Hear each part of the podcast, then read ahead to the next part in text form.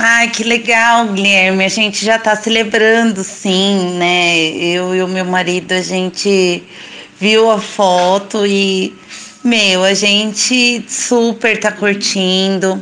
Eu, como eu comentei, não sei se você já viu o meu comentário, para mim é, é, é muito especial, assim, sabe? Porque é uma forma de eu, como eu coloquei lá no Instagram, de honrar minhas ancestrais, honrar as baianas do acarajé, né? Que, como eu super fiz questão de ressaltar é, nas entrevistas com a Pri, são patrimônio material do Brasil, da Bahia, e tá fazendo parte disso, né? Aqui em São Paulo, na periferia, na Brasilândia, eu não posso deixar de honrá-las. Então eu fico muito feliz. E antes delas, as nossas ancestrais e a nossa história e toda essa energia ancestral, afrodescendente, negra e de resistência, empreendedorismo. Cara, eu tô curtindo muito, de verdade. Eu fico muito feliz. Eu ficaria feliz só de, de saber que tem um guia assim, um livro assim, um, um trabalho assim, e ainda por cima fazer parte dele é, cara, eu, eu confesso que eu fico pensando, nossa, Cíntia, que legal.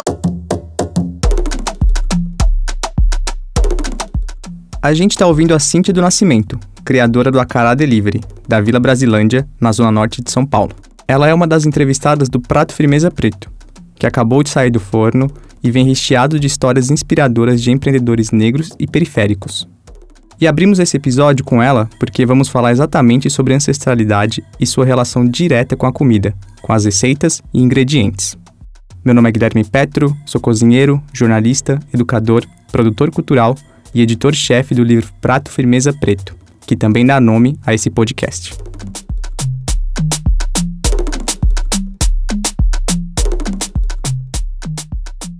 Não há dúvidas de que a culinária brasileira é uma das mais ricas do mundo.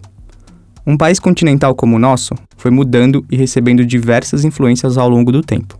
A África, por exemplo, está presente no nosso dia a dia, representada em alimentos que consumimos muito, como a banana, o café, o quiabo, o gengibre, o inhame, o amendoim, a melancia, o coco verde e tantos outros, como a pimenta malagueta e o azeite de dendê. A influência africana no nosso cardápio foi trazida no período de escravidão. Os negros e negras escravizados eram encarregados da alimentação de todos, dos senhores brancos, das suas famílias e de si mesmos. Os negros sequestrados na África também adaptaram seus hábitos culinários, usando os ingredientes que eram descartados. A feijoada, que nós, brasileiros, amamos, é um desses pratos. A gente também precisa dizer que, para a cultura africana, a comida tem uma ligação muito forte com a religião. Entre as comidas mais conhecidas estão o vatapá, o caruru e o acarajé, que vieram do candomblé e são considerados elementos que ligam os homens aos orixás. Para conversar sobre ancestralidade e gastronomia, nós convidamos a Aline Amorim, da Chermoula Cultura Culinária, e a Ivone Silva, do Areté Comedoria.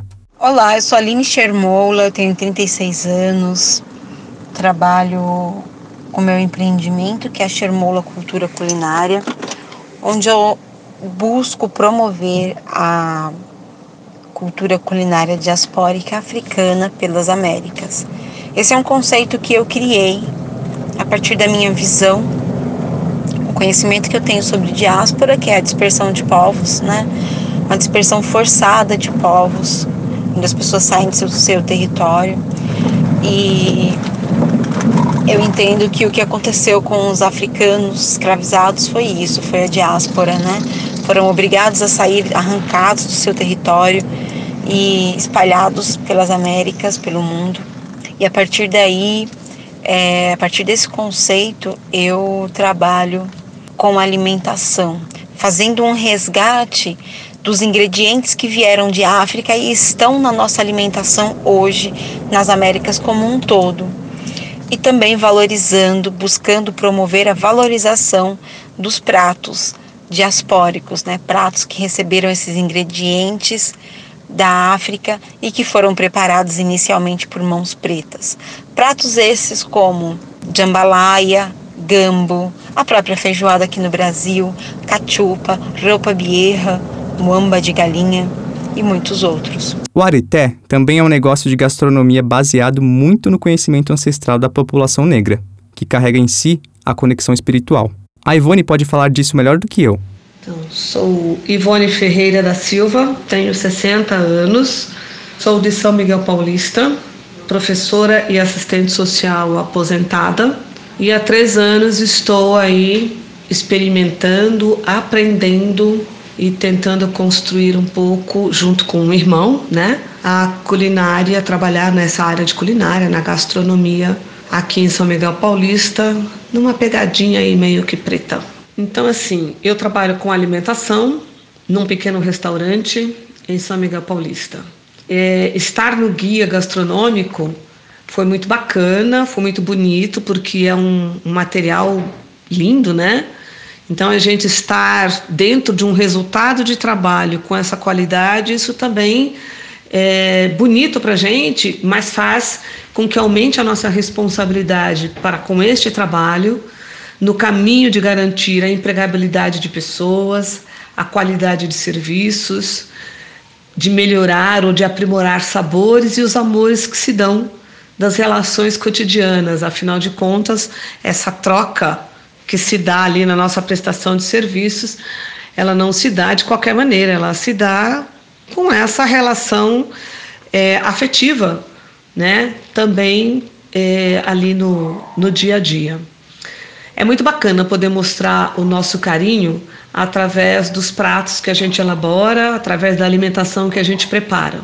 Nosso trabalho, então, ele se reafirma e demonstra a influência preta no cuidado da alimentação, no cuidado de, de poder alimentar outra, outra pessoa, né, para o além de matar a fome. E a gente traz essa influência através do, do, do caminho dos temperos, da simplicidade vindo da nossa família, daqueles temperos do antigo quintal, que hoje poucas pessoas têm, não é? A influência da Bahia, sem o estereótipo, né, daquela coisa apimentada, não, da Bahia, do jeito carinhoso de ser, no jeito de se relacionar, naquele jeito muito falante, de dialogar, de, de, de estar com o outro nesses momentos. Olha, só de ouvir eu consigo sentir a força cultural e ancestral que essas mulheres se propõem a levar para os pratos. Na própria África, tem, na África do Sul tem um prato chamado chacalaca, que vão os mesmos ingredientes da cachupa. É, milho, feijão, legumes, né? Repolho, cenoura, batata, vagem. Um prato super saboroso que fica mais com aspecto de sopa.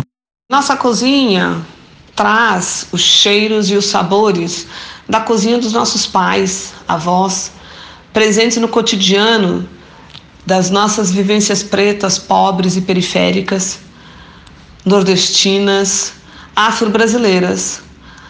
Há o prazer de fazer, de proteger, de garantir a, a, a satisfação, de lembrar de casa, de lembrar do passado, de lembrar da avó. Eu acho que é por aí que vão as nossas propriedades. A gente falou aqui sobre essa ligação, esse elo que a comida africana tem com a religião e como o prato é um elemento que liga os homens aos orixás. Eu queria saber como foi esse processo de estudo para resgatar a ancestralidade, a história por trás das receitas. Nas minhas falas e também no trabalho que eu desenvolvo, eu sempre busco ressaltar um pouco da história desses alimentos, busco artigos, bibliografia, É, que fale sobre os ingredientes, sobre os acontecimentos em África, para contar também um pouco dessas histórias, complementar e fundamentar, né, para não ficar aquela questão do eu acho, né? É, infelizmente, a história dos, dos povos pretos, né, os povos africanos que foram escravizados pelos europeus e trazidos pelas Américas, são histórias que a gente está tentando tecer esse grande colchão, né, de, de tecido com retalhos. Então, com pequenos fragmentos de histórias, a gente vai juntando as informações e contando pouco a pouco. A gente sabe que não existe uma história, existem muitas histórias. Então, a gente busca, através também da história oral, conversando com os mais velhos, com, com aqueles que vieram antes, que tiveram contato com mais próximo com essas pessoas que foram escravizadas, no sentido de transmissão de saberes, né? E transmissão da nossa história, do que é nosso, né? Que foi nos retirado. E pouco a pouco a gente vai construindo essa grande colcha de retalhos. O que eu percebo é que quanto mais eu descubro, mais eu fico impulsionada a fazer buscas, e tudo isso me dá um sentido de completude muito grande. Como você já deve ter percebido, nessas pesquisas e mergulhos, a Aline tem contribuído muito para o conhecimento sobre a culinária negra.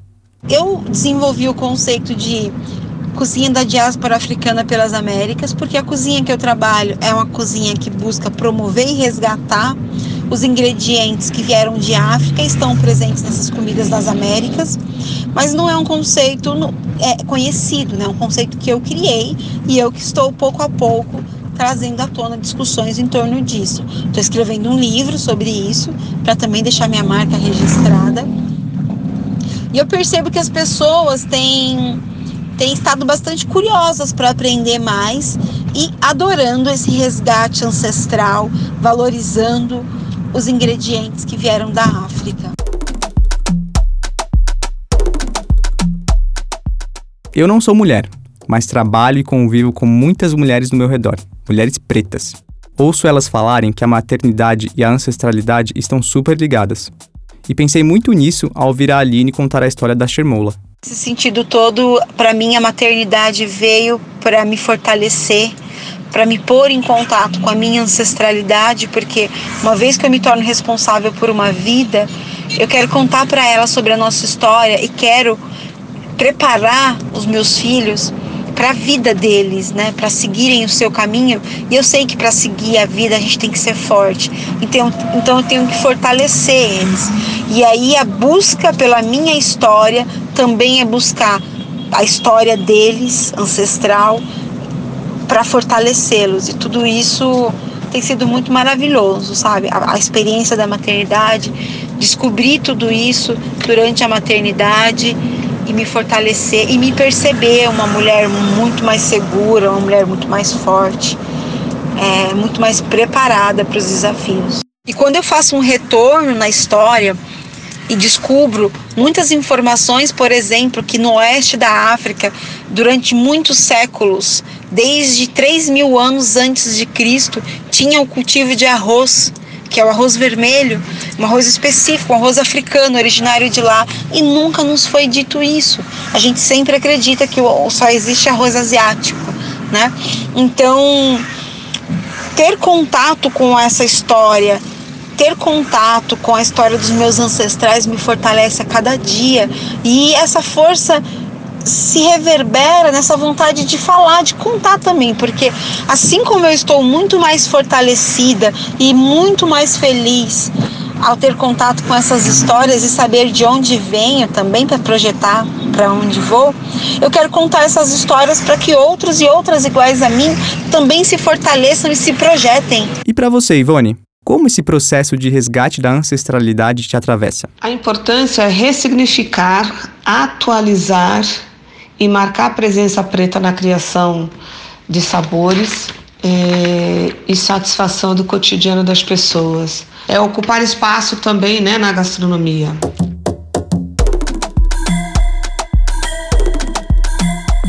Olha, eu gostei demais desse episódio. Dá pra sentir essa energia que vocês têm. Agradeço muito a participação de vocês, Aline e Ivone. Tenho certeza que daria pra gente ficar batendo papo aqui por muito tempo, com esse tema que é tão transversal e profundo. Não deixem de seguir o Areté Comedoria e a Chermoula Culinária nas redes sociais. E claro, experimentem os pratos dessas duas chefs maravilhosas. Se quiser ler mais sobre comida, território e afeto, baixe o Prato Firmeza Preto de graça no w w w ponto prato firmeza ponto com ponto b r. E se você tem um negócio de gastronomia ou alimentação afrocentrado, conheça o Afrolab, iniciativa do Instituto Feira Preta que promove capacitações e atividades de apoio ao empreendedorismo. Esse foi o podcast Prato Firmeza Preto, uma produção da Enóis em parceria com a Feira Preta. Ouça os outros episódios para a gente continuar essa conversa sobre gastronomia. A gravação e a edição foram feitas aqui no estúdio da Casa Preta Hub, no Anhangabaú, em São Paulo. A Gabriela Mesquita fez pesquisa e as entrevistas. A Jamile Santana fez o roteiro. Eu, Guilherme Petro, fiz a locução. A Jéssica Mota e a Amanda Hara cuidaram da produção e da edição de texto. A edição de som, trilha e montagem são do Boris Percurso. É nóis!